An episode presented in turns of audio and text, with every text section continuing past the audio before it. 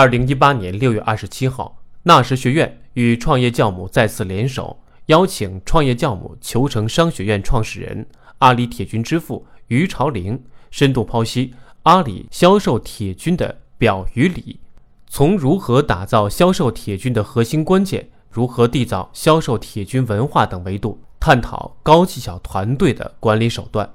笔记侠作为合作方，经主办方和讲者审阅，授权发布。于朝林，阿里铁军如何制定合理的目标？第一，目标一定是可以跳一跳才能够得着的。这个跳一跳的核心在于管理层，员工自己跳一跳是完不成的。而这个跳一跳一定是结合了你的力量、你的价值，因为你手中有更多的资源，你们或多或少都有一些培训的资源、金钱的资源，或多或少你在人脉上比员工好一些。而且公司还会给你其他的资源，包括老板自己的资源。所以，什么叫做目标跳一跳才能够得着呢？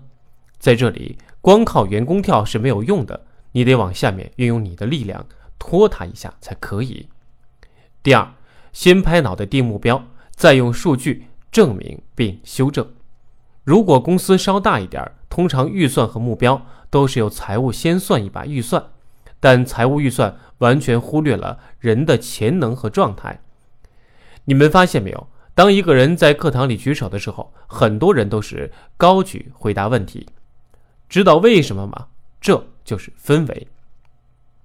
氛围怎么来的？激情、正能量是人与人之间一种能量的产生。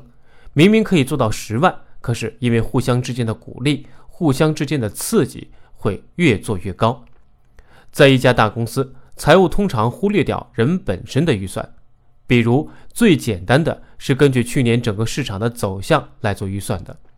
如果有行业、有季节性、有各种各样因素导致的，都会参考去年的每一个业绩，然后根据今年的人数和生产力，最终财务 HR 会把一些预算和目标做出来。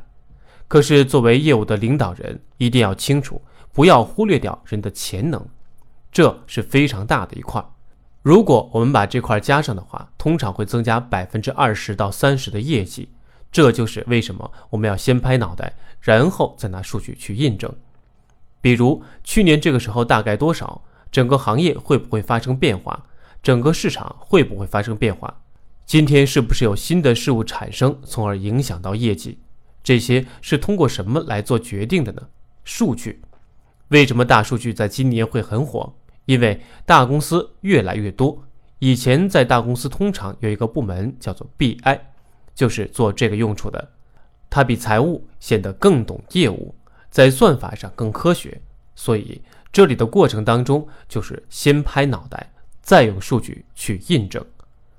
包括制定战略也是这样的。制定战略不是完全靠拍脑袋，而是先拍脑袋，凭你的经验。凭你的感知，先拍一版出去，然后再通过数据分析来分析这个过程当中，我们应该如何取舍。第三个，团队目标必须是每个员工的目标的总和。我发现很多企业都是层层加码，如果老板给你目标一百万，你会给团队布置到一百一十万到一百二十万。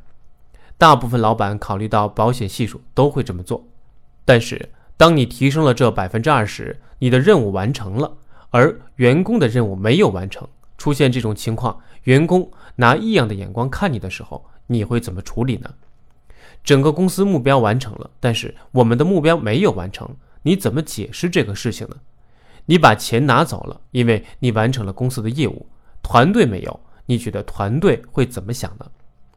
我不知道你们有没有让他们发现过，从公司的角度说。开年会的时候，团队领导会说：“同学们，今年我们公司的年目标完成了。”下面一帮人都傻了，我们都没有完成啊！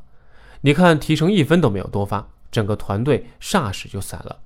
在管理上，大家记住，短期之内这样做别人就忍了，长期这么做他会有上当受骗的感觉，因为这是不诚实的。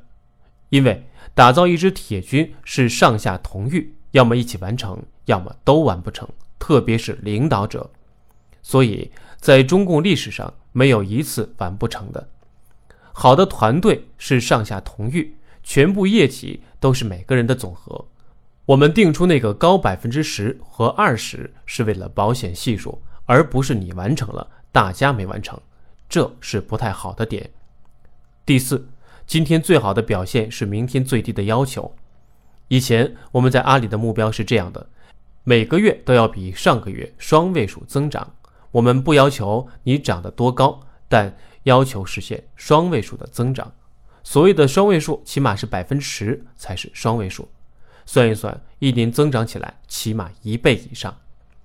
因为我们当时学 GE，学杰克韦尔奇。是连续三四个季度百分之十的增长，这对上市公司来说是非常牛的。最后一个一定要有完成的时间节点，这个时间节点一定是每个 KPI 完成的时间节点。如果今年这个月的目标是一百万，一百万背后也许是几十个客户，这些客户的时间节点一定要写出来，只有这样才能做好动态式的管理。